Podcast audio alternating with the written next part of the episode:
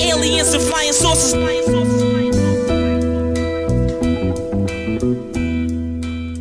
This is all an illusion. Hey, JoJo Town Sal, and welcome to the 95th episode of Two Riders Slinging Yang. My name is Jeff Perlman. I'm a former Sports Illustrated senior writer, former ESPN columnist, and the author of multiple New York Times bestsellers. The music you're listening to is Croissants from the great MC White Owl. And this podcast is an ode to writing in all its forms, from sports writing to screenwriting to erotica to self-help to song lyrics to whatever genre I'm thinking of. And this week truly is a unique one. I was invited by the good folks at Ohio University's journalism department to fly out to lovely Athens, Ohio, and sling yang before a live audience. So that's what I did. And my guest, also flown out, was none other than Dan Wetzel, the Yahoo Sports national columnist and a guy with a gilded pen. So we spent a solid 90 minutes shooting the shit as if we were in one of our living rooms. It was all about how to enter the business, how to get people to open up, the power of the smallest details. I really love this one, and I hope you do too. Right now, on a live Two Riders Slinging the Yang.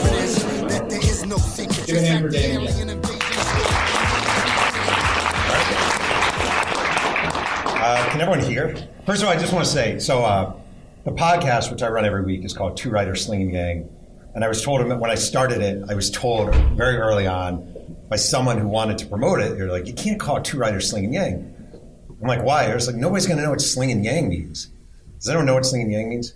It's like an alternate. It just means talking shit. And because they want to be like writing with Jeff Perlman. And I'm like, no. So, I didn't know what it meant either. Yeah, Two Riders Slinging Yang. So first of all, thanks for doing it. And it's very awesome to be here. I'm glad that someone's getting some credit. Like, you guys must be mandatory attendance, right? Yeah. You guys. We've been in your shoes. Otherwise, what the hell are you doing? They have 50-cent keys. Get out of here, yeah. Go away.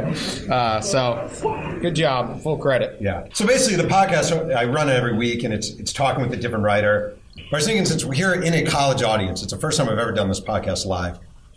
I texted Dan earlier. So Dan and I graduated from college the same year. He graduated from UMass. I graduated from the University of Delaware, 1994. Things you wish you knew when you were coming out of college as a college journalist. And I asked you for four. Do you have four in your head? Because we can go back. You go first. We might as well be useful for you guys.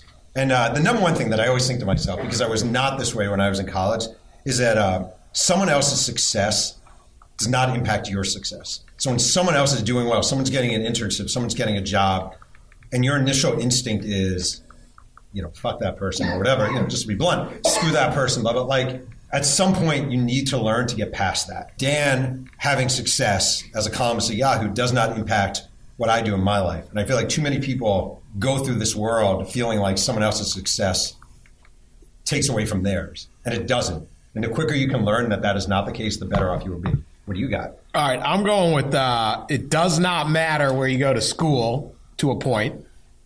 Probably like a tractor trailer driving school wouldn't help you, but there's a lot of super fancy journalism schools. There's Ivy Leagues. There's this, there's that. There's this person got this internship, this fellowship, all of that.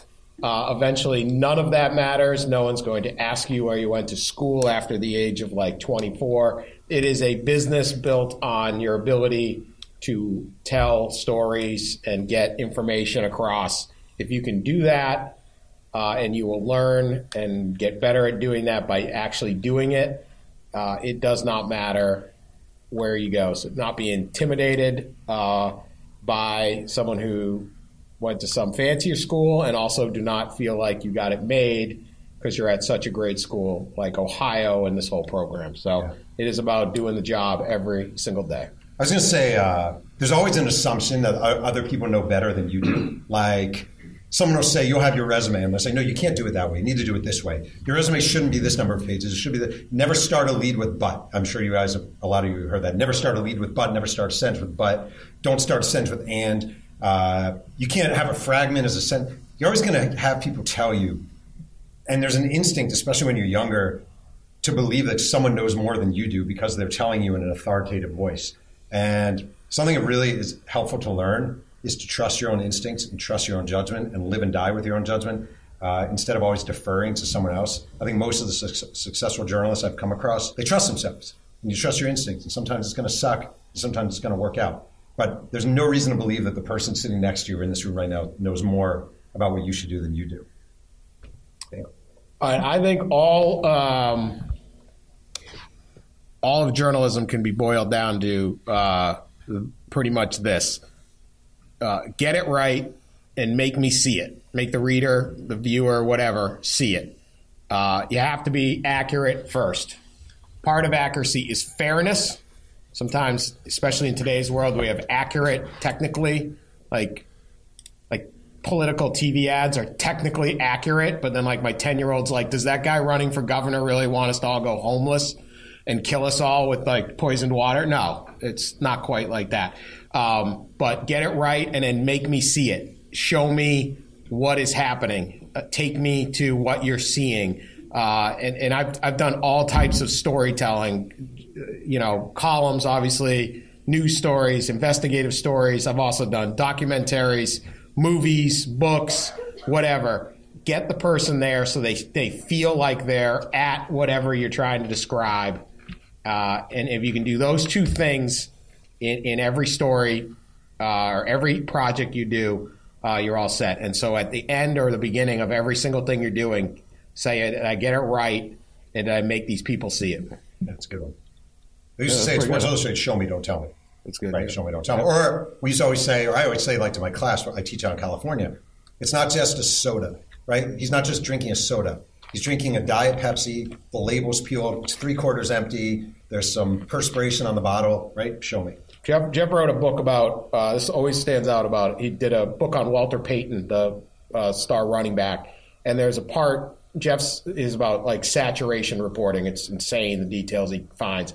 And he had this part of the book where Walter and his buddy in like high school, they go and like they have a couple girls are going to go meet him out and like hang out in the woods. It's the first time Walter had his first kiss or something. Mm-hmm. Like bizarre. He's even got this story. And he knew the type of, I can still remember this, tell me if I got it right, the type of beer they had, a six-pack they had scrounged out, Falstaff beer, right? And I did not know you'd bring that up, but it's like you can envision like these two high school kids with the six-pack of beer in the wood, cheap Falstaff beer, and you can see the whole scene. And it's just that might have been one paragraph of, you know, 300-something page book that has nothing to do with whether he was a good running back. But it was just a great story. So, yeah, show it. Yeah. Falstaff beer. Falstaff beer. Didn't even know it existed, right? Actually, I'll say something. I'm doing good. It's cheap. Yeah, it's cheap. Along those lines, this is like always make the extra call. It's really interesting. I hear a lot of nowadays people say, like, how do I stand out as a modern journalist? How do you teach young journalists to be journalists? Right? How many of you guys want to be journalists or are interested in journalism? That's a good number. Okay. I swear to God, I think this is the best advice I can give you, and I really mean it. Everyone says, like, how do you advise young journalists to be journalists? And people say, well, they really need to be on social media, right? You hear that shit all the time. You need to be on social media, which is true. But you need to tweet efficiently, blah, blah, blah, all this stuff. You want to make yourself stand out, freaking make the extra call, and then make the extra call, and then make the extra call, and then make the extra call. There's a writer, kind of taking her under my wing. She writes for Bleacher Report named Mirren Fader. She had a story out today about a college basketball player. You read the lead, and it's all about this guy, the hate he got when he was in high school. And she must have called, I don't even know how many people she called, but if you fill it with details. And if you read a lot of writing out there right now, because everyone wants stuff so quick, it's so soft and it's light on details. And if you want to stand out, it's the same thing they were telling us in 1994. But I think it's more true now than ever before, because most of they're always going to be better writers. There's better writers than Dan, there's better writers than me, there's better, maybe not than you, but there's better writers than all of you guys. There are better writers, but you can bust ass more than anyone else. Like, that is your secret. That is the thing you have that no one else has. So always make the extra call. They can't play defense against you. Right.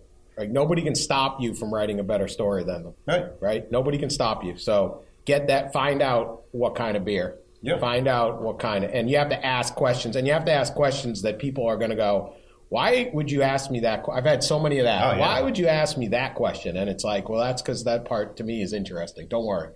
Yeah. And so you find things out. It is fascinating how you'll be like, someone will be talking, right? They'll be telling you a story, and they'll be like, yeah, you know, me and my brother, well, we drove our car down, and you're like, wait, can I just ask real quick, what kind of car is it? what kind of car is it? Yeah, well, what kind, you know, why does it matter? You know, why does it matter? Right. It just matters. But then he goes, oh, and that thing stalled out every time you went up, you know. Yeah, then you got some story and people can get it. Yeah, that's good. Right, make them see it. You got a fourth. That's I'm only two in. Oh, yeah, third. Yeah. Oh, yeah, you're right. Sorry. All right, this one.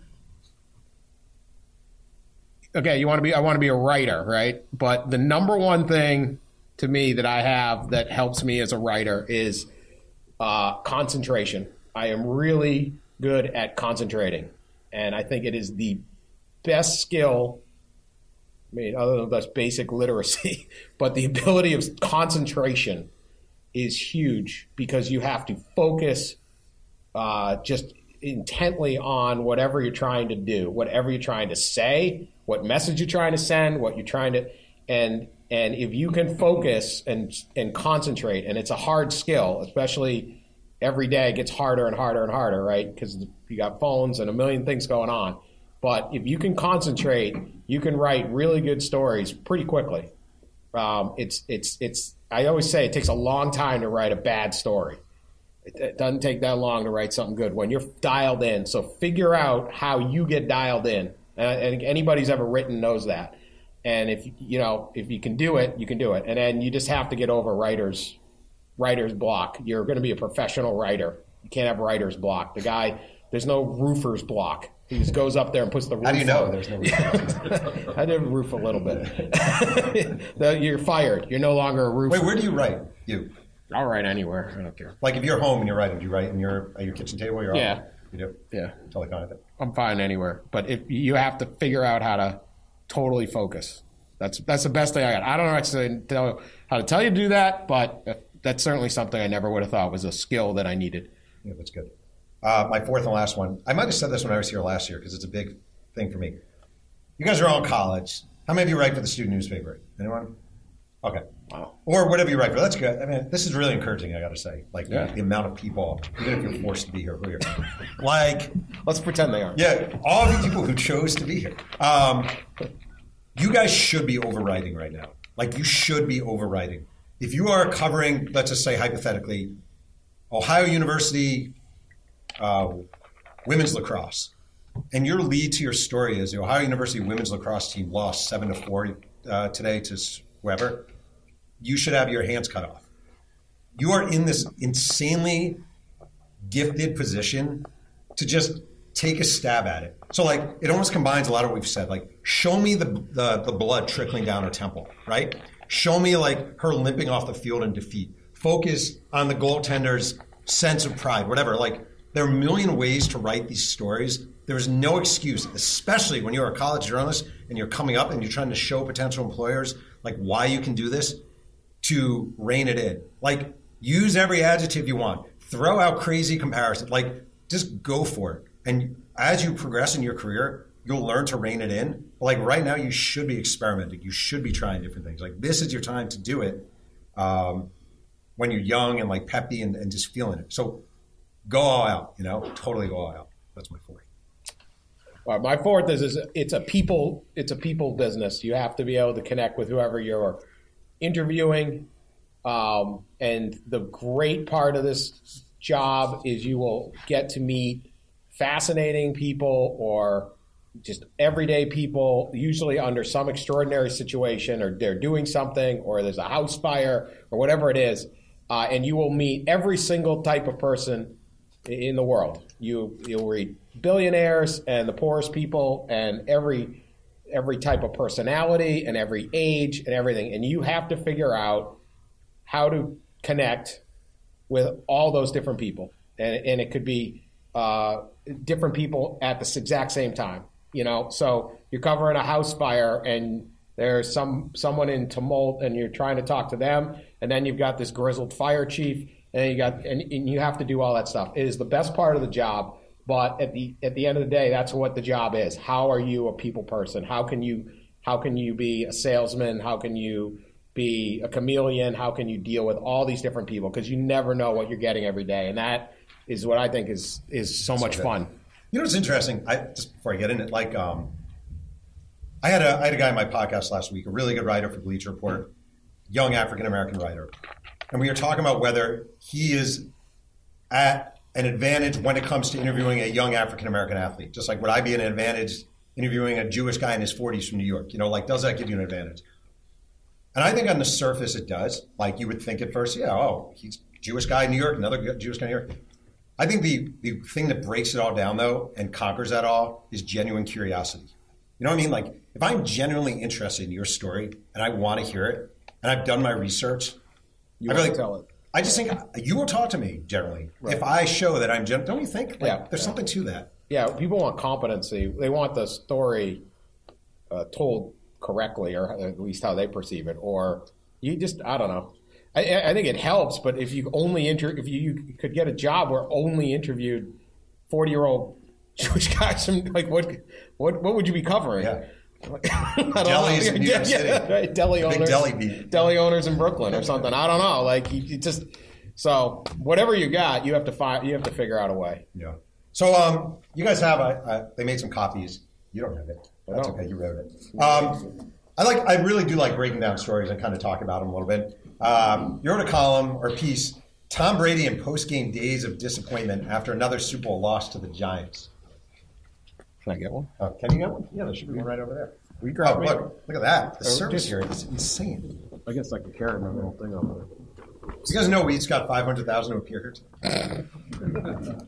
Sorry about that tuition rate. Yes. Yeah, did any of your parents pay $500,000 to get you in here? As a member of the crew team? Anyone? Come clean now. We're going to find you. So just. I feel like my life is worse for knowing the name Olivia Jade. I feel like everything, it's all like been downhill. And you know what's sad? I'm kind of obsessed over the story. Not about, like, what happens to Olivia Jade now? Like, do all her Instagram followers leave? Like, does she? They're more famous. Wait, famous. All right, truth serum. Was anyone here an Instagram follower of Olivia Jade? Raise your hand. Absolutely, okay. Yeah. Do you still now, will you continue to follow her?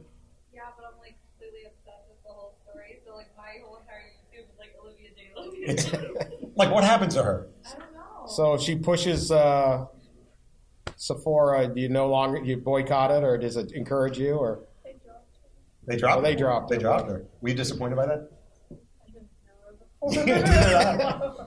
It's funny. We grew up watching Full House. I mean, that was like, even we were a little old for that. Yeah, right? Full House. Uncle Jesse. All right. Anyway, Tom Brady. So this story you wrote out. This is after the Patriots lost to the New York Giants in the Super Bowl again. Because I lost him a few years before. Yeah. I thought it was great, freaking great. Tom Brady sat facing his locker, his head down and draped in a white towel, staring at the space between his cleats. He was in full uniform. He was in full thought. There were the plays that hadn't been made. There were the opportunities not seized. There was the Super Bowl that had slipped away, 21-17 to New York Giants. Again, the Giants. Again. It was 10:04 p.m. Hold on. The minutes ticked by and Brady didn't move. Across the Patriots' locker room, there was dejection and depression, hushed whispers and thousand-yard stares. This is the pain of almost having everything. This was the hurt of winding up with nothing. All the money these guys make, all the glory they receive, it does nothing in times like this. The losing locker room after the biggest of games. First of all, it's freaking great. But, like, I'm actually fascinated.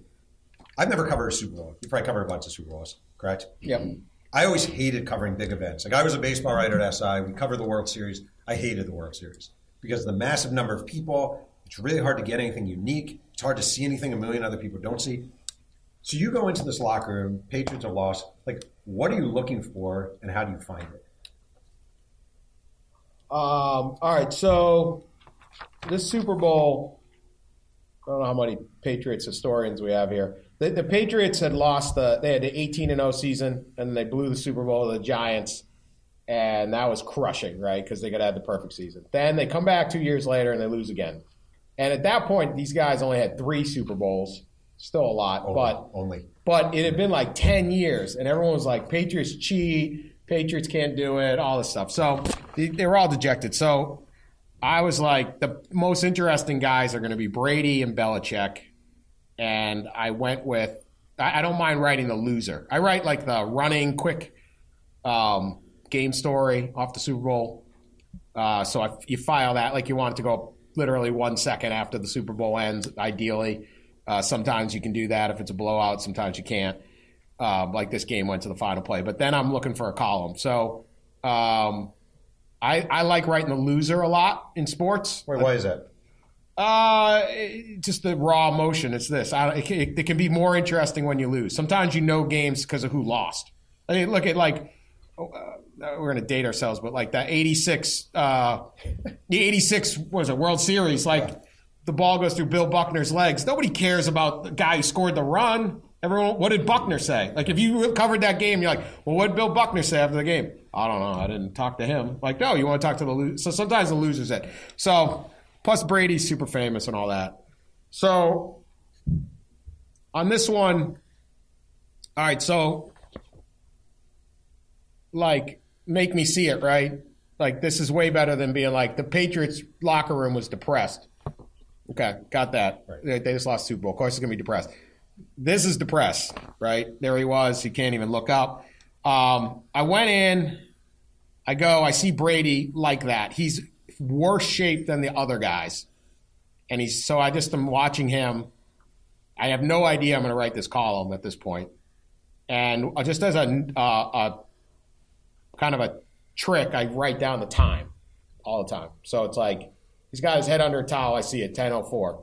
Because he may have the head under a towel for 5 minutes. He might have it under 3. How do I know? And so at 10:09, I'm going to write, he takes the top. Now, I don't know how I'm going to put that in the story. That's the only time I ever put it in the story. But so I always write time down, like how long was he in the locker room? 30 minutes. So just a little trick. So anyway, that's for that. I was just kind of looking to see what would happen. I don't know. I thought he'd say something. I did not know at the time that I would write almost exclusively here about Brady. And I actually was looking for Belichick, too, at that point. But I see, I'll tell you this. I love the Super Bowl.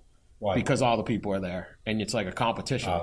You like that? Yeah. It's like, I'm going to write a better story than you. And you can't stop. You can't stop me. And sometimes you don't. A lot of times you don't.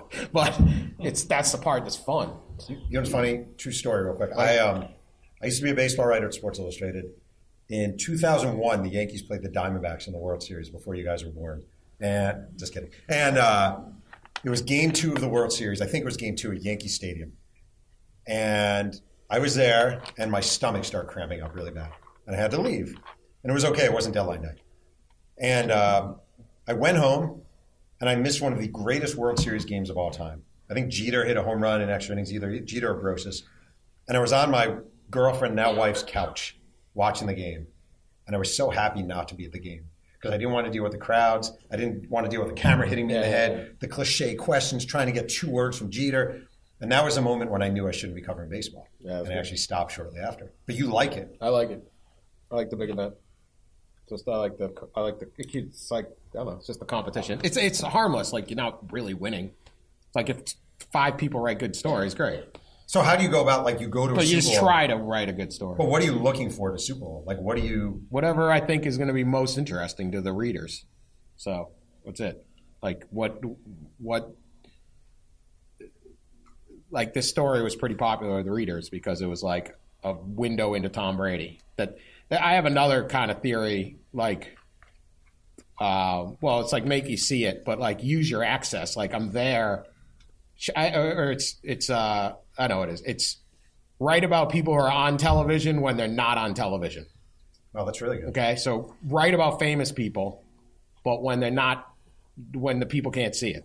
And what are they really like? That's what everyone always asks. First thing, have you ever met a famous person? Like, I met this guy, I saw so-and-so at a supermarket. What was he like, right? They want to know. So that's sort of part of that. So you have access as a reporter. No matter what, is everyone hearing this? People are in the news, right? Sports news, whatever. Like, because I covered news too. Like, whatever you have, just show them when they're, what the governor say after the meeting, or how did he get in his car? Was he, they're trying to give you the Super Bowl. Like 100 million people watch the game. I can't tell them anything about having on the field that they don't already know. Probably better than me. I don't actually know very much about football. I don't even know all the players on the field.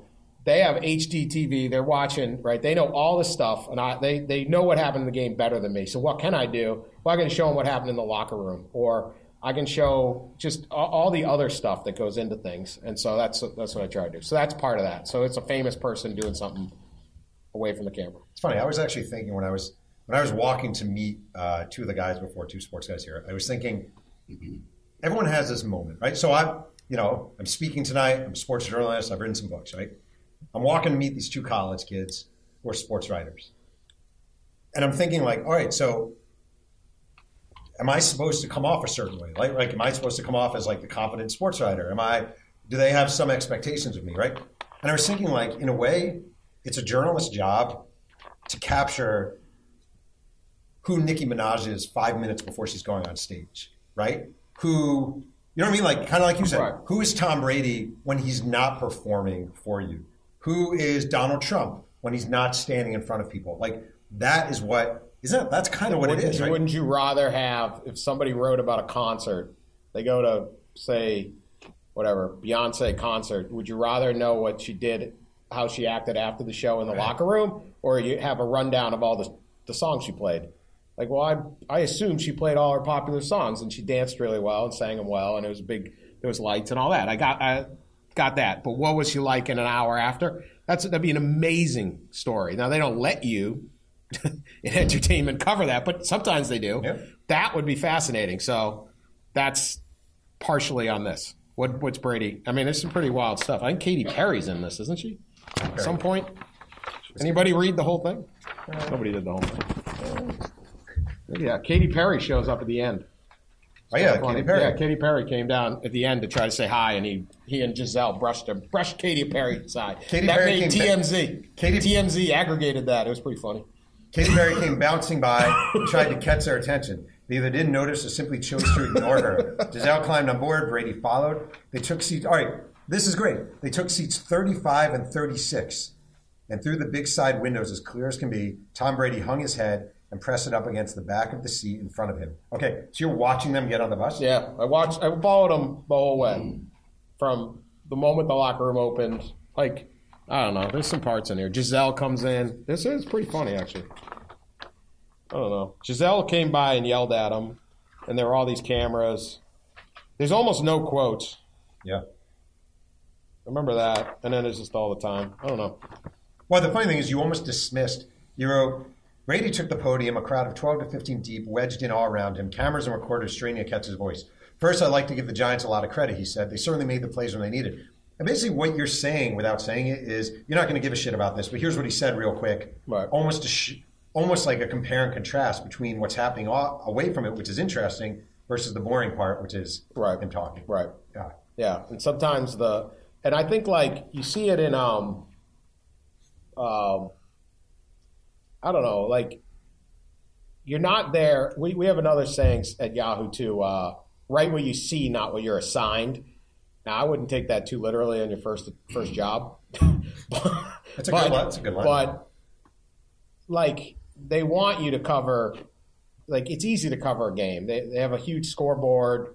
They tell you who's winning, right? They want you to do that. If you cover politics, they want you to write about what got said in the speech, not what happened somewhere else. But you'll find way more about some guy reading off a teleprompter doesn't really tell you a whole lot, or city council only wants this covered, or all of that. Cover all the other stuff. The NCAA wants just look at how great March Madness is. They don't want to think about how how the scholarships work, how do these what kind of scandals are there? Should these guys get a cut of the money? All the different things. So part of it's like what do you see when you're there? Don't worry about.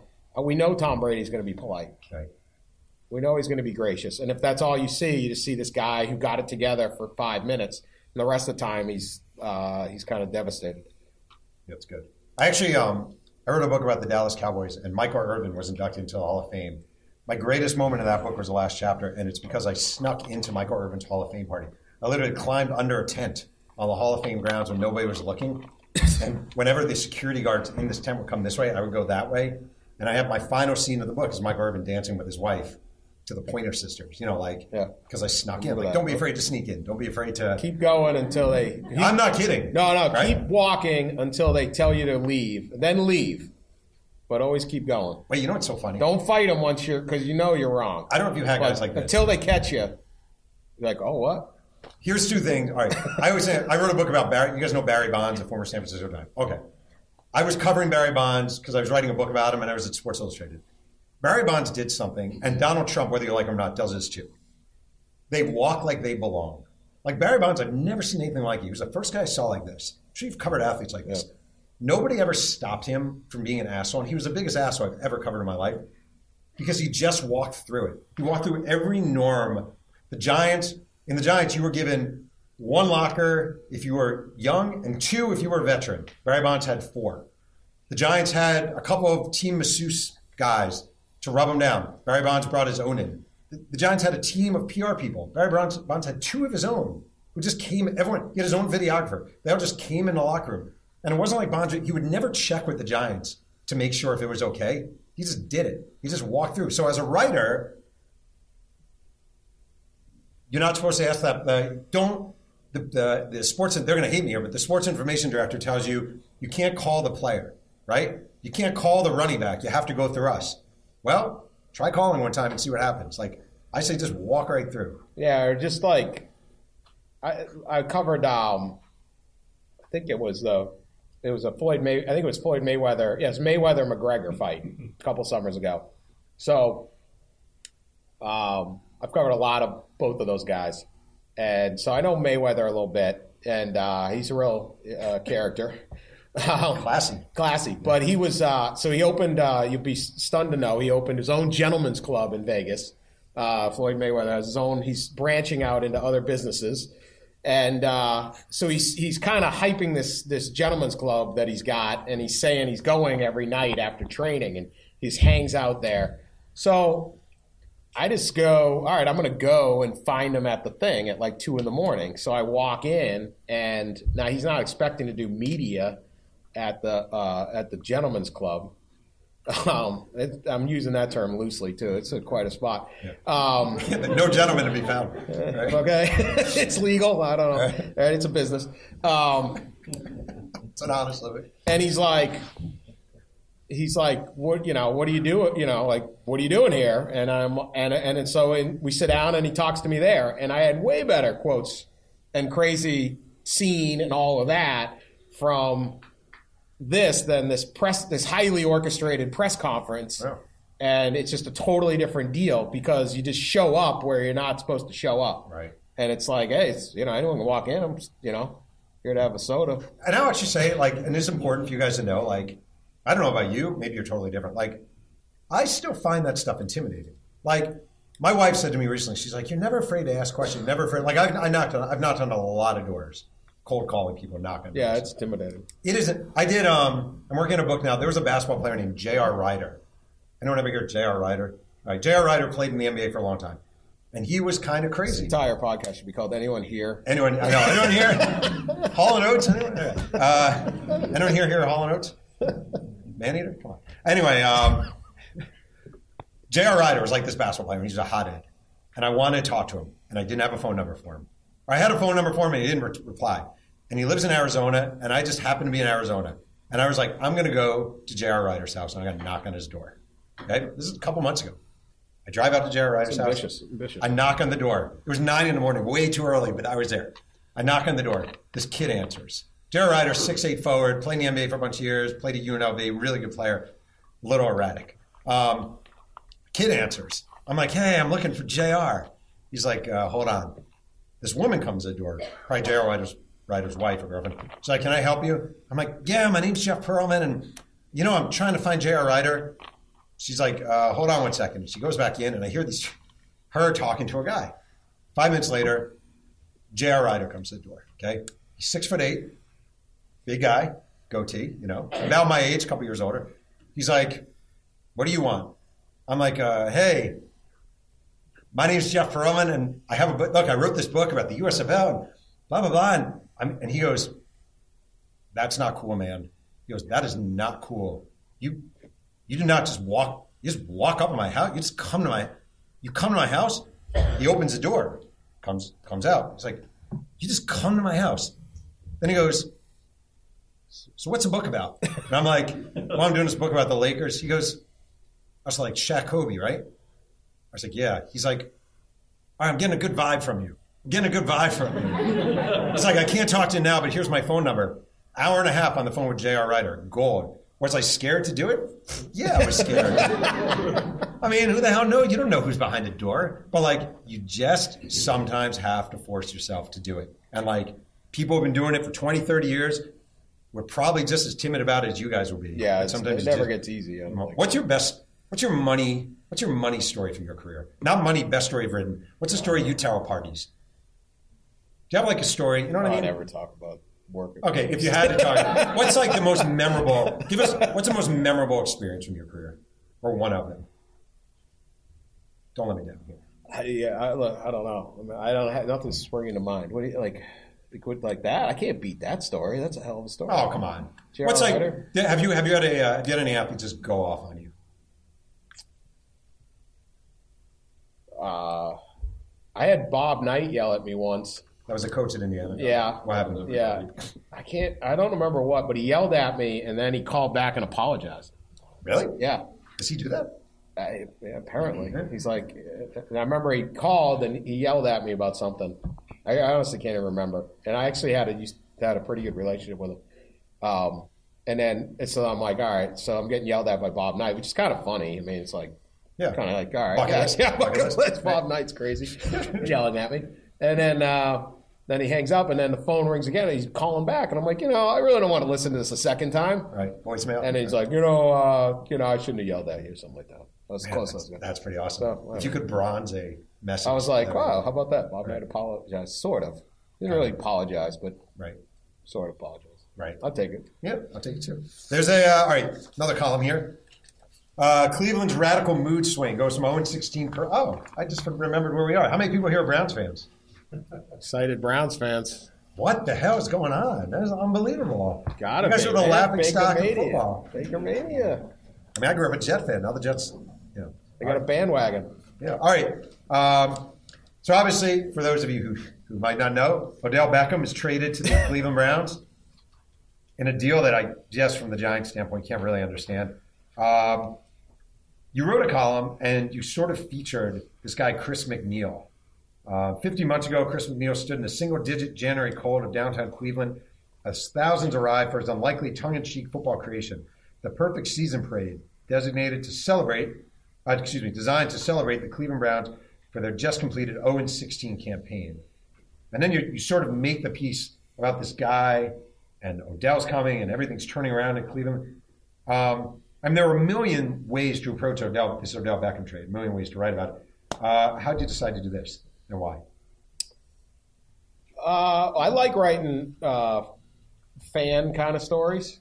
I am not the guy to write this. I mean, I can do it because I can ask people, but I'm not going to be the one that's like, well, Odell runs, the high cross path, you don't sound better. I don't know.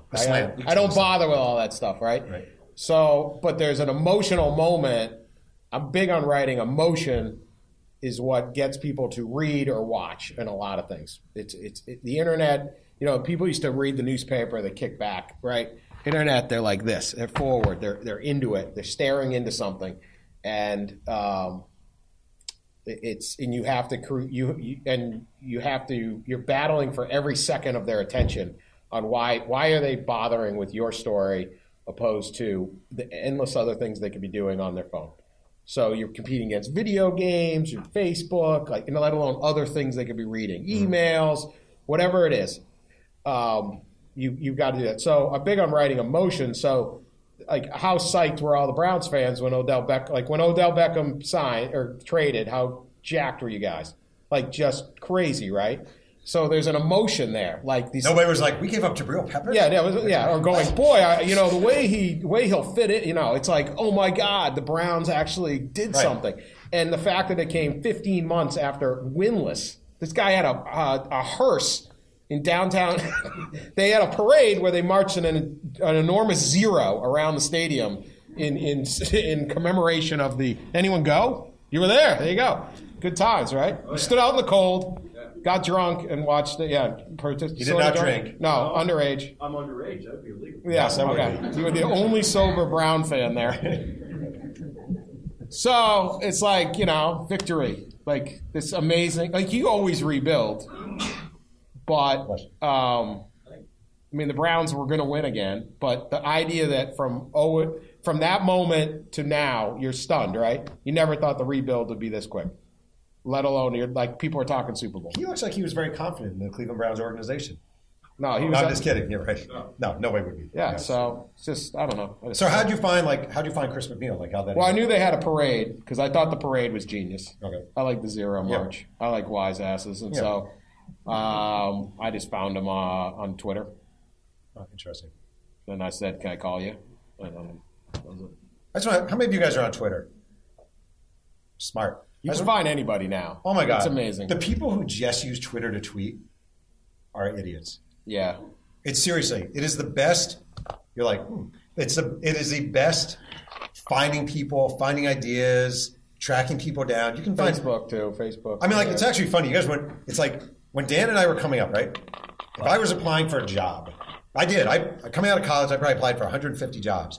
That meant 150 packets like this, resume, 7 articles, cover letter, with a stack like this to the post office. Right? Cost money. You couldn't reach any editors. You couldn't reach any writers. Like, you had to write the letters, and you never hear back. You guys have this gift. Twitter's a freaking gift. You can reach anyone. I mean, it's insane. Yeah. Oh, yeah. I think we're on the phone in, like, 15 minutes. That's amazing. Yeah. Crazy. That's amazing.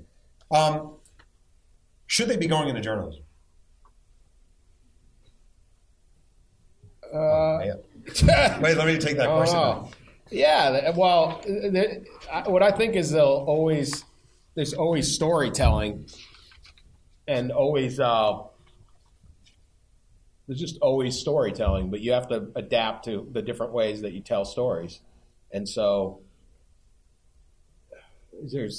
you have to be able to do video, you have to be able to talk, you have to be able to write, you have to be able to do the different things. Like I said, there's some stories that I've done that are better told as a movie. There's better stories that are told that are better stories told than a documentary. There's some that are better told as a book.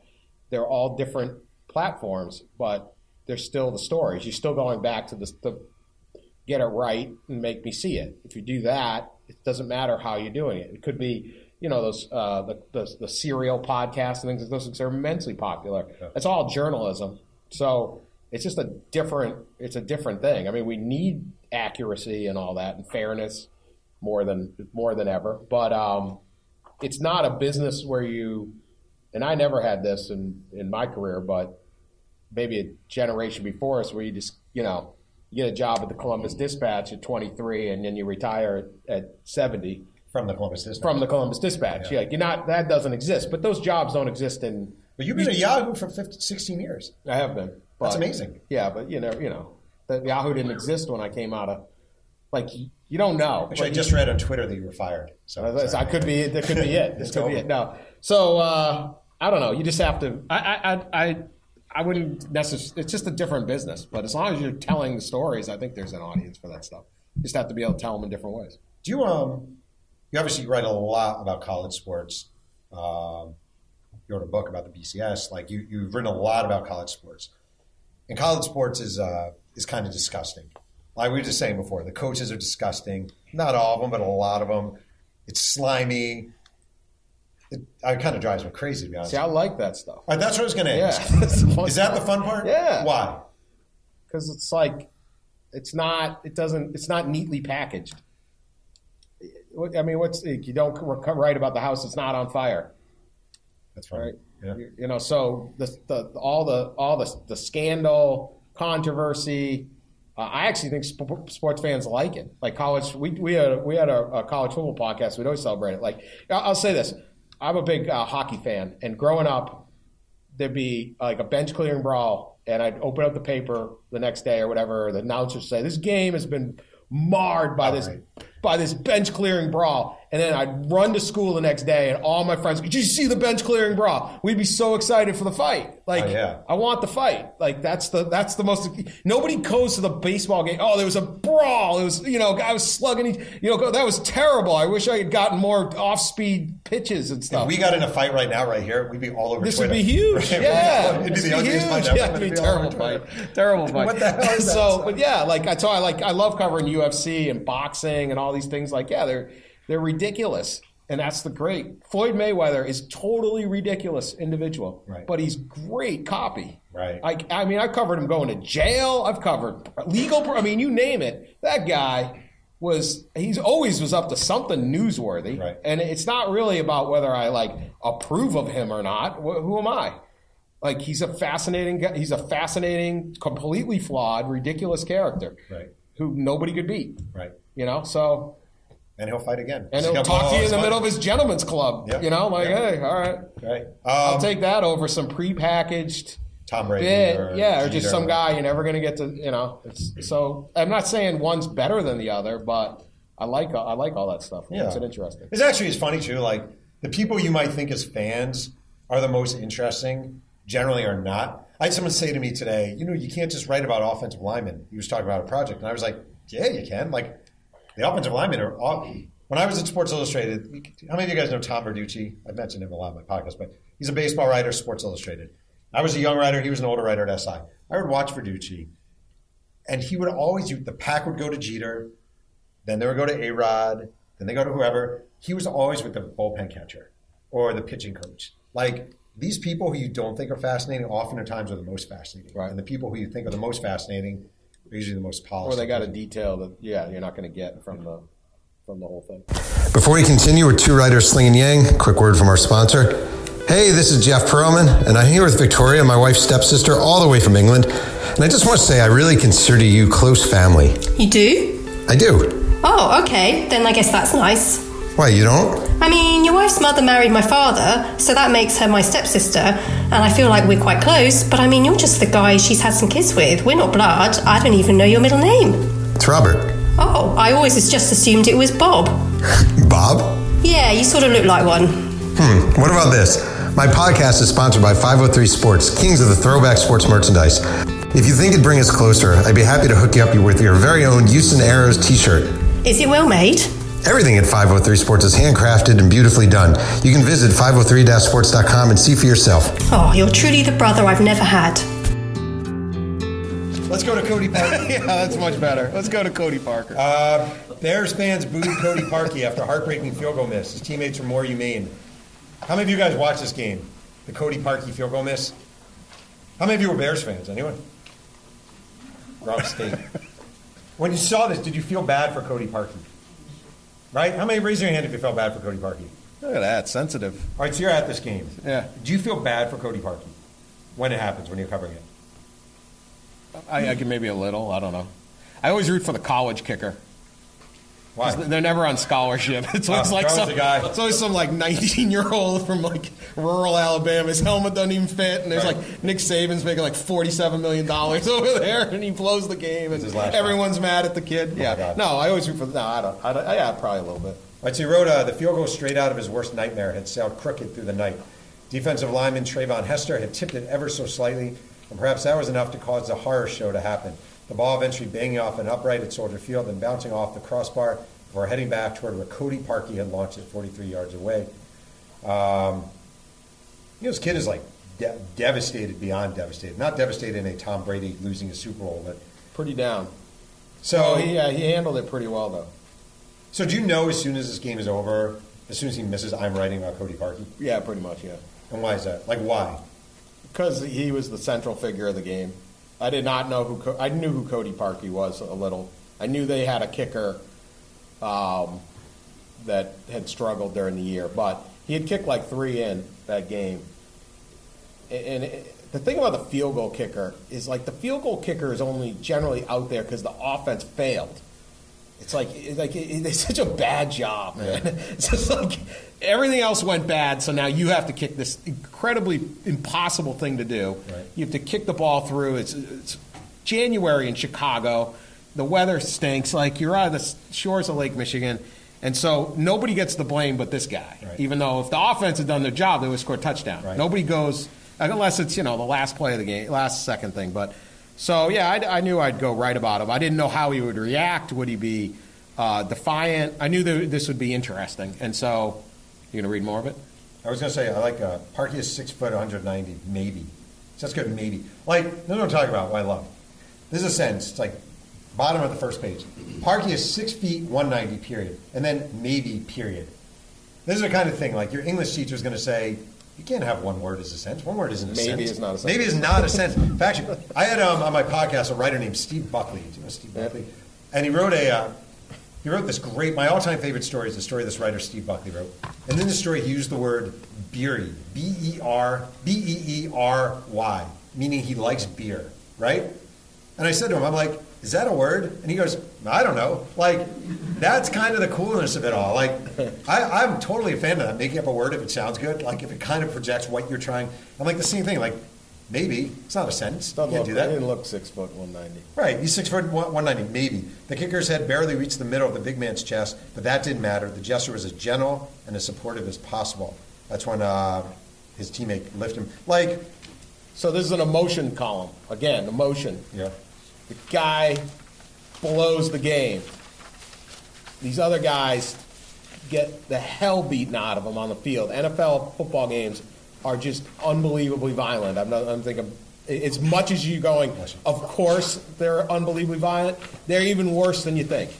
And so you go in these locker rooms, these guys are just, they're raw marks on them, they're beaten up, and it's cold, and they've put the whole season, and this guy, Parkey, misses the field goal, yep. And they're done, all done.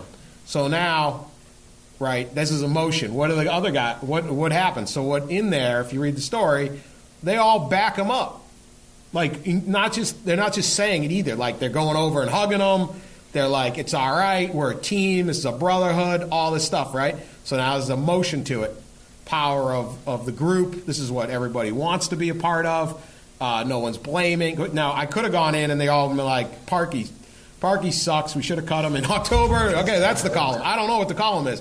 But the way all these guys, and so you have, I mean, Khalil Mack. I mean, these guys are brutes, and they're all, like, sensitive about, well, you know, Cody feeling too bad about them. I mean, you're like, what? Like, that's that, right? But it's a great emotion. And so what I'm always writing at Yahoo, too, is, like, we're like Walmart. We're not, if you want in-depth coverage of the X's and O's of the Bears game, you're not coming to our front page.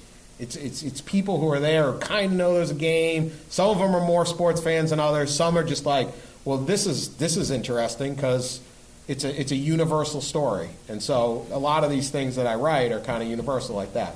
I think you should talk to your bosses and say, I have a new slogan for us. Yahoo, like Walmart. Well, like Walmart. That's great. I don't know what our slogan is right now, but I just gave it. One more real quick. You have a story. The last one here. Families take back round zero amid sunshine shadows. Not a sports column. 10 years after 9/11, 10-year anniversary of 9/11. I was actually thinking, why did you even write it? I mean, obviously it's a 10-year anniversary of 9/11, yeah. But why are you... I think I was in New York, and so I went and covered the thing. I don't know. It seemed like an interesting thing to cover. It's not bad. Sad. It was sad. Some arrived the night before, standing until dawn's early light. Others came in swarms at the end, up from the heavily secured subways to these sad, sacred... acres. Some were there to mourn what had been lost. Others came to represent what had been saved. Some came so they could remember what had happened 10 years ago. Others to find a bit more closure, so maybe they could, at last, enjoy a measure of relief. They came to the memorial service at Ground Zero, here and heard a choir sing, two presidents speak, and six moments of silence passed. I mean, it's hard to write about something where everybody is there, everyone sees it, it's very emotional. I mean, I don't even, like, I feel like someone saying, do a column on 9/11 is like saying, do a column about the ocean. You know, like, there's like... Yeah, it could have gone any way. It could have gone any way. So why do you go that way? What do you like? Obviously, I'm big on, like, observational stuff. So it's not about what... So when was that? That was 2011, so yeah. It must have been 10 years. Bush and Obama spoke. Yeah. Like, I doubt they're quoted. I don't remember the column particularly well. Bloomberg so it's like, quoted. It's Bloomberg got quoted. Okay. Who knew? What was it like? What was it like? I had an editor once say, you cover something, whatever you cover it, and you leave it, and I used to cover a lot of news, so it'd be like you go to a city council meeting, you go to 9/11 thing, and you go, you're there that day, and you're driving home, and you call your friend, your mom, your husband, your wife, whatever, and they go, oh, how was it? and you go, oh, man, it was incredibly sad. These people were carrying, I think there's a part in there where they're, like, carrying pictures of, like, people finishing the marathon. Like, that sticks with me, right? Yeah. So I still remember that. Like, it's this and this, right? You don't sit there and say, so if that's what you, what would you, what, when you're writing it and you're doing it, what are you going to say if somebody calls you on the ride home and say, what happened? What was it like? And you say, all right, this is what it was like. It was freaking sad. It sucked. It fucking sucked. It wasn't, well, President Obama had a very well-prepared remark about, I mean, like, that wasn't, I don't remember what any of the presidents said or anybody else that said, but I remember these people and this sadness, and they're all there, and it was like, we had to go through security to go back to a bombing site. It was like, just sucked. The whole thing sucked. So, like, try to write that. That's the story of 9/11, 10th anniversary, not, and if you, and it might be, well, God, you should have heard the speech that got given, or I met this one person that was fascinating, or just do that, and you're probably going to be right. If you're sitting there saying, well, was any of that you just told your mom on the phone about what it was like, is that none of that in the story? Then you just did the story all wrong. I'll tell you real quick. So I'm a New Yorker. I was in New York City on 9/11. I lived in New York City on 9/11. We saw the towers on fire, everything. I only lived a mile away from 9/11. And I was at Sports Illustrated at the time. It's 2001. And the week after it happened, they decided they were going to do an issue. The editor decided, we're going to do an issue. And I was really pissed off. I was like, what the fuck does sports have to do with 9/11? That's preposterous. I'm like, well, let's just find stories. Let's make it related. And I was kind of an up-and-coming writer, so I didn't like that they were doing an issue, but I also thought, well. So I started... a friend, if you guys have seen the images, that everyone was hanging up flyers. Have you seen? And they were handing them out. And I had a bunch of them. And I started Googling the names. And there was this one kid, I Googled a name. His name was Tyler Ugolyn, Ugolyn. Missing, World Trade Center, Tower 1, 93rd floor. And it turned out he was a basketball player at Columbia, New York City. So I said to my editors, I'll try finding out about Tyler Ugolyn. Uncommon name, did a search. Found in Connecticut and Ugolyn. This is probably 4 days, maybe 3 days after 9/11. Talk about nervous calls, right? I call. I go, hi, is this an Ugolyn residence? Yeah. My name is Jeff Perlman. I'm a writer for Sports Illustrated. I know this is horrible. I'm doing a story about 9/11. Tyler's. The dad gets on, and he's like, I'm actually kind of shaking telling the story. It's like, really, for me, this is the emotion. He's like, yeah, I can't do it. I'm sorry. I just can't talk about it. I'm like, I totally understand. 5 minutes later, my phone rings. He goes, is this Sports Illustrated? I'm like, no, but this is Jeff Perlman. He goes, hey, this is Tyler's dad, Victor. What if I just tell you about Tyler? What if I just tell you about him? Would you be okay with that? I don't know if I want you to write anything. I'm like, yeah, of course. So he's talking like 40 minutes. I'm taking notes, but I don't know if he's going to. And he goes, all right, you can write something. If you want to write something, you can write something. I wrote this one-page thing called Picture This Perfect. And... to them, it was like, it remains like this hugely important piece that ran in Sports Illustrated about their son. And here's a crazy quick story comes out, whatever. Years later, I'm at Penn State reporting on the Jerry Sandusky scandal. And I go to this coffee shop to write, because I like writing in coffee shops, and there are no tables. And I go to another coffee shop, and it's all filled up except for one table. And I sit down, and there's a student at the table. It was about 8 years ago. There's a student, Penn State student there. And I go, do you mind if I sit here? And she said, no, have a seat. And we start talking, and she's like, I'm like, oh, where are you from? And she's like, Ridgefield, Connecticut. And I said, wow. I said, I'm a journalist. I wrote a story about a guy who died on 9/11 from Ridgefield. And she goes, are you Jeff Perlman? And I go, yeah. She goes, Tyler Ugolyn was my boyfriend. Wow. Like chills, And, I don't even know the point of that story, except like this job takes you in a lot of great. I will say, like, I guess we can take questions. Well, let me say this about that. I just told two stories. That was really good. Yeah, good job. You're carrying the show, by the way. I'm like no commenting the podcast. One writer, no commenting. Not a good podcast. Okay, the people. Remember, I said it was like it's a people business. Like he's conveying how. he got the dad to trust him quickly, and you have to call people. Okay, I've talked to people, dead kids, dead. I mean, the worst freaking things you can possibly do, and you're someone trying to get in the. You're just in the way, or they've been arrested, or they've been whatever, and you have to be like. It's one thing I've learned is be like, this isn't the movies where you just jam some microphone in someone's face, or you're holding your phone, right? It's like, look, I know I'm the last person you want to talk to right now, but all anybody knows about your daughter is she's a murder victim right now, and I want to just tell. And when you're comfortable with, try to be a human. This is a human business, or your son just has been accused of this, and I'm just trying to be fair. And if you just want to, and you have to convey and put yourself. It's part of be accurate, but be fair. Be fair to people, because it's too easy to just be like, the Sandusky family I try to talk to, or I covered Aaron Hernandez. I mean, some despicable people, but you got like, well, that's his wife. I don't know. Like, right. You got to be, you can't just be crushing. And so, whatever you did was enough that you didn't get it. You hang up and go, oh, that was a good try. Calls back, or they come back a week later, they come back a year later, or whatever it is. And you just at least try to treat people with respect, because if you're really doing this, you're going to put yourself in the absolute worst spots. And like I said, you're dealing with people under tumult, emotion, disaster. You're not interviewing people on their just normal day. That doesn't happen. It's either their best day or their worst day, and you got to figure out how to connect with them. Also, just basic human empathy. Yeah, like you can interview, just human empathy. Like you have to be empathetic in this job. I think right. You have to be. Even J.R. liked it. Even J.R. liked it. Yeah, even J.R. Rider. Right. He didn't punch me. Yeah. Anyway, do you want to take a question? I mean, probably a good idea. Yeah. Anyone have any questions?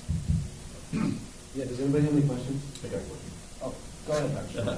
So I think sometimes our students, they tend to want to send their questions by email. Hey, I've got a good question. Yeah. Do you guys do that ever, or do you say, no, I've got to talk to you on the phone? Both. Much preferred to speak to the person every time. Yeah. Understanding that sometimes that's just not going to happen. But if it's any kind of a question... And there are some questions maybe that aren't. You're trying to get basic. They're just not that important maybe. But I would call. And the thing about talking to someone is it leads to email. They'll answer just the email question.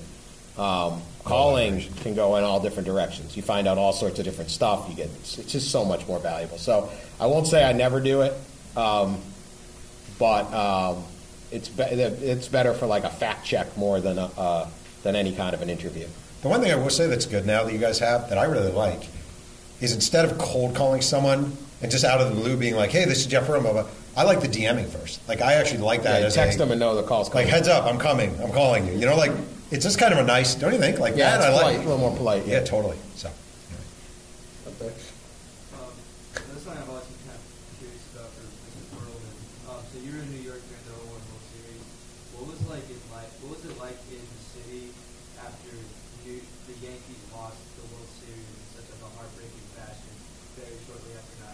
Oh, it's emotion. Yeah. It was actually, it was really interesting.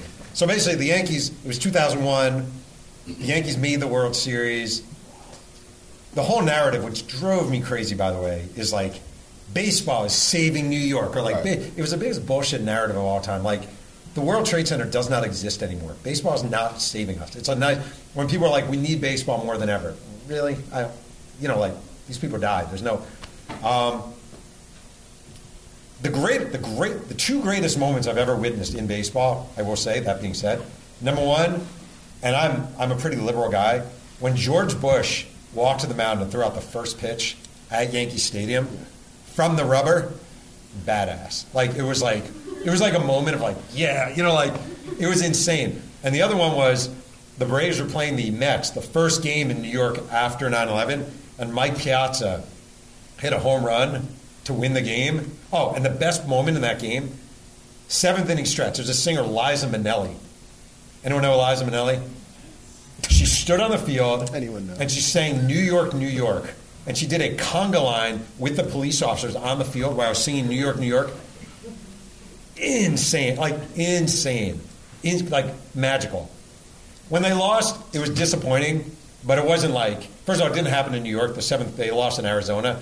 It was disappointing, but I feel like people had bigger things to worry about overall. So it wasn't like the city was devastated by the loss, you know? Anyway, yeah, that's a good question, though. Okay, I'm going to be selfish and ask a question, and then I'll go to Dan because he's on hand for a while. Dan, you like to write the emotion narrative more than anything. When you know that you're writing something that's more emotion that's not cliche, and when you realize that an emotion is cliche when you get into a story? That's a good question. Yeah, probably fail on that. I think when it's just, I think if you report something out, then it's not necessary. I don't write it all the time. I mean, like, you just don't know what it's going to set up. But if there's like a, maybe it's not even always emotion, it's just theme. But I think if you report it out, then and it's genuine, then it's genuine. It's just, that's what it is. It's like, this is how he felt. And I think if you have the facts, hopefully it gets there.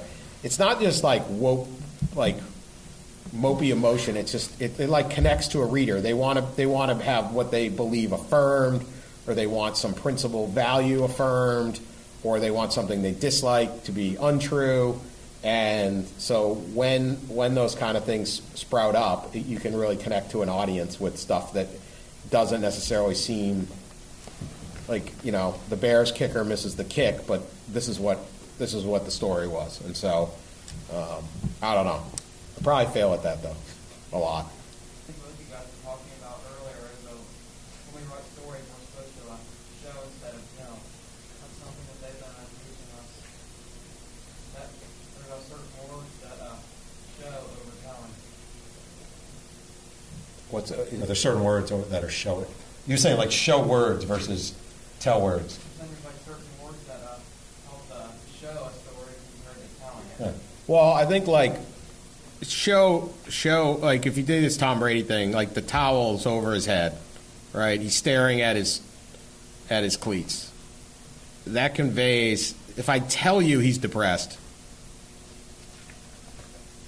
I can just say Tom Brady was depressed or Tom Brady was upset. That conveys it. That shows nobody sits like that. I think there was something else where like he tugged on his tape and I don't know. So I think that's. I think it's just being descriptive and being very, you know, I've seen it with like, you know, you say, okay, so-and-so's nervous, and then there's like somebody like, you know, you're showing them the guy's fumbling with his thing or whatever it is. Just write what you see, you know. You're there to be a reporter. And no matter what level of writer or video producer or screenwriter or whatever you're trying to do, whatever level you get to, you're still there to like report or convey what, I guess screenwriting not quite, but there's a lot of similarities. But you're trying to just convey it. Like if you ever read a Hollywood screenplay, like half of it's dialogue and the other half is everything else. And so, you know, and it's the whole screenplay is only like 20,000 words. And there might only be 10,000 words of dialogue, or even less, probably. I don't even know. And so it's super quick on the number of actual spoken words, but you have to convey everything else. And so it's the same thing. You just want to show it, not just say, "Well, this is like no," you know. Yeah. Show me that emotion. Go through your stories. When you're done with a story, take every adjective and go shh, shh, shh, shh, and just cross them out. And where you have like he was doing something this way or that way, and show instead of just using one word. Actually show it. Then you won't even need the adjectives, you know? His stories are like almost, they're very adjective-like, you know? You just don't need them. T, I'm Tom. Jeff, so on podcasting, have you ever put out an episode that you didn't like and why? Yes. Here's the problem when you have a podcast. So I produce myself, I move myself, blah, blah, blah. Like, do you have a podcast? You do not? Coming out with one. You do? Yeah. Here's a problem, Mike. I have a guest every week. It's always a writer. Sometimes it's mostly been great, but every now and then you have someone who kind of is boring or not that interested, just doesn't talk that much. But what am I going to do? Like, I took an hour of their time. I feel kind of guilty, like, just being like, yeah, so the tape didn't work out. I don't, you know, blah, blah, blah. I have had a couple where I was recording it, and the recording apparatus didn't work midway through, and I might have been mildly relieved. I'm not, so, you know. But, I mean, what can you do? I don't know. Like, I'm not, I just do it out of a passion. How's it going tonight? I think it's going well, actually. Right. Yeah, I think it does. Yeah, so it happens. It does. Yeah, of course. Of course. I'm sorry, I just want to say real quick. Like, you guys have no excuse, I hate to say this, not to have a podcast. I have a podcast every week. It costs me $0.00 to do, right? You want to go into journalism. You have all these freaking tools at your disposal. If you don't have a website, it doesn't make any sense. If you don't have a podcast, it doesn't make any sense. If you don't have a social media presence, it doesn't make any sense. Employers are going to look at all this stuff, all of it. So to not have it is just putting you behind other people who do have it, you know? And it's easy. Make your podcast about left-handed punters. Make your podcast about... Jade, Olivia Jade. You know, like, make it whatever. Make it, you know, like, that'd be kind of fun. Actually, I'd listen to that. Olivia Jade podcast. This is for you, Jeff, and Daniel Dorfman, and China as well. You're invited. You're pretty vocal on Twitter with the criticism of the president. Yeah. It actually fills up my feet a lot. It's like, it's entertaining and it's charming, but we're often told here in the journalism school that we can't really have a political argument. Yeah. We shouldn't make the voice because it's a conflict of interest. So I'm not saying you're wrong or what I learned is wrong. Yeah. I'm curious if you guys cover sports, that you feel like how much politics doesn't really influence the coverage of sports? Or that's a great question. That's like a great question. It's an excellent question. Okay. First of all, I'm independent. I don't work for anybody, right? I don't work for ESPN. I don't work for The Athletic. Like, I was contributing stuff. I don't work for anyone. Like, Jamelle Hill, whatever you think about it, Jamelle's a friend of mine. Like, when Jamelle was tweeting, she was an employee of ESPN. So ESPN is saying, well, we don't really feel comfortable with you doing this. Now, I don't know how I feel about that one way or another. But I don't work for anyone, right? I feel, this is not a political dialogue. For me personally, it is important in these times to express how I feel. That being said, if I were 22 years old and coming out of Ohio University and trying to get a job in journalism, I would not be doing it. It just does not make sense for you guys because you don't know who you're going to interview with when you're coming out of college, and your next boss might be the biggest Trump supporter in the world or the biggest Obama supporter in the world, and it's just not worth it from your perspective to do it, in my opinion, unless you definitely want to go into politics. It's just not a great idea, you know? So I do it because I'm 46 and I don't really feel like I have that much to lose, you know? If I were you guys, I wouldn't do it. I'm sure you don't do it, right? No, right. I never do politics. I work for the man, still have a job. So there's that. There's also just, I mean, that's a big part of it. Although they've never really said anything about it. But I have mixed feelings on this because some of it is just if you're affected by things that are going on in the world in a more personal manner than I am.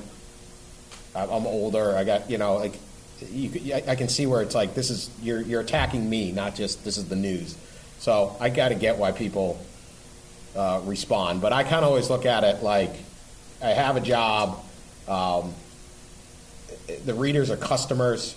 I've never had one person email me, hit me up on social media, anything, and say, hey, I was really wondering what you thought of the president's speech last night, or who should I vote for? I was really seeking your wisdom on this. So someone should tweet at him right now. Yeah, send it out. So I don't do it. They're all customers. You know, you don't really expect, like, you know, the guy at the Burger King sign out front to say something political. Sure. This is where you get hamburgers. You know the famous Michael Jordan line when he was asked why he didn't endorse a Democrat, and he said, Republicans buy shoes too. Yeah. It's kind of a cop-out. It is a cop-out. I'm not saying I'm proud of my position, but this is what I get. No, I get it. So if you're a person who doesn't really like social media and tries to not, likes to stay off that distance from self-admit, do you think you're going to have a harder time in this industry? Is it really like that important to be on Twitter and be checking out every day or everything. So I think you can use it as a reporting tool and not be active on it in commenting, Twitter can be a decent news feed. It's a really good news feed, and you can tailor it where you're just getting that. You don't have to post. I mean, you can promote yourself through social media. Like your guest, you had Ray Thompson a couple weeks ago. He's not on social media. Sally Jenkins of the Washington Post, incredible, not on social media. A lot of people don't want that. So I think you're fine. I never go on Facebook, but I have Facebook because it's a way to connect. You can find somebody if you need to report. I have LinkedIn. LinkedIn to me is the dumbest one of them all. Oh yeah, I'm not. I don't even understand what LinkedIn. It's very important. I don't know. Everybody wants to be on LinkedIn, but you can find people on LinkedIn. So I have an account. I don't even know if I've ever put anything up on LinkedIn. So I think you need it as a tool, but I don't think you have to be on there all the time. And so much of it is just like over. You know, it's a time drain. It's depressing. I'm just going to disagree with you on one thing, with all due respect. Yeah. I hate to say it. I feel like when you're going to apply for jobs these days, it does give you a boost if you have a social media presence and if you have a decent number of followers on Twitter. I just think a lot of these places now are going to be like, oh, well, this guy. It can help. That is true. But if you're not into it. Well, let's say you want to cover Ohio University football. You're applying for a job at The Athletic. You'll be covering Ohio sports. If I'm hiring, and this guy who went to Ohio University, or this woman who went to Ohio University, has 15,000 Twitter followers from her day covering whatever at the college newspaper, and they're Ohio-based. And this other guy, no offense, has no Twitter presence, and he's wearing a skull T-shirt. I'm going to go with if I'm hiring nowadays, I know it sucks. But I think I disagree on that one. No offense. Want to fight? You got a lot of Twitter. I got a lot of Twitter followers. My followers come after you. Hey Jeff, I just want to ask, can you get to the mystery about Sports by Brooks? And if not, can you ask why? Now you're going to know comment. I don't know. You're going to know comment. All right, who knows? Anyone know who Sports by Brooks is? See, it's such a fringe. Tell him after. I'll just tell you real quick. Sports by Brooks was this website. It existed. It was a big sports website. Then the guy vanished. I was assigned by literally vanished. I knew this guy. I used to talk to him on the phone all the time. Yeah, and then he literally vanished. Would not take phone calls, text, anything. It was like crazy, right. Weird. It was weird. Where are you? And you can see that you're getting the text. I'm like, you're alive. Can you just I don't have a fight. We're friends. Right. Just vanished. Gone. One day vanished. I'm like, could you please just text back and say you're alive? Because I can tell you read the damn thing. I never went to that site. But then, so Bleacher Report a bunch of years ago. Yeah, he's back. Bleacher Report asked me to do a piece on the mystery of what happened to Brooks, which obviously no. And so I did it. I did this deep dive into Brooks. I spent months trying to find Brooks. I mean, it was one of the hard. I ended up writing this 10,000-word story about Brooks. And I handed it in. I kind of knew what happened to him. And my editor decided not to run it. Not because of the story, he said, because there was this idea, it kind of involved elements of mental illness, and we just talked about potential mental illness, and we just talked about it, and the general take, and his name was Matt Sullivan at Bleacher Report, and I think he was right. He's like, if this is what it is, it's not really fair to quote-unquote sort of out this guy, you know? And that's what happened, the story never ended.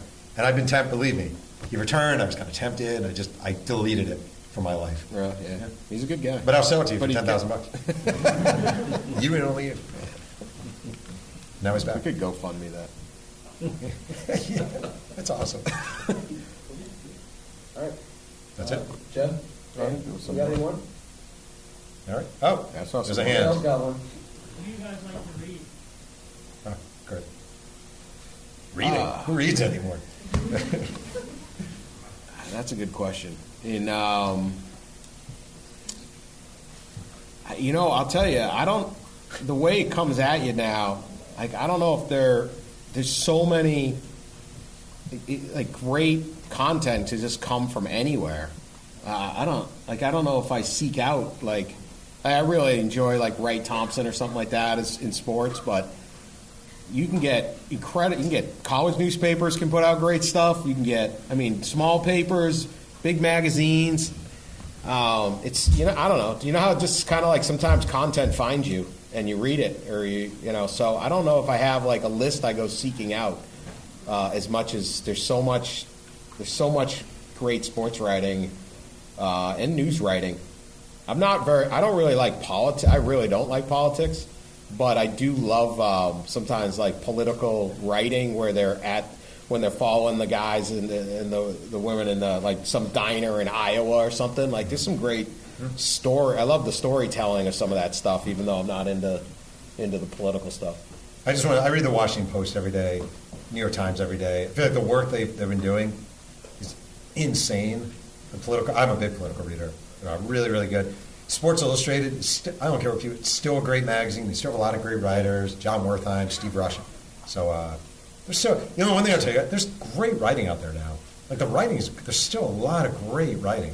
And your student newspaper, by the way, is killer. Like, yeah, it's really good. Like, really good.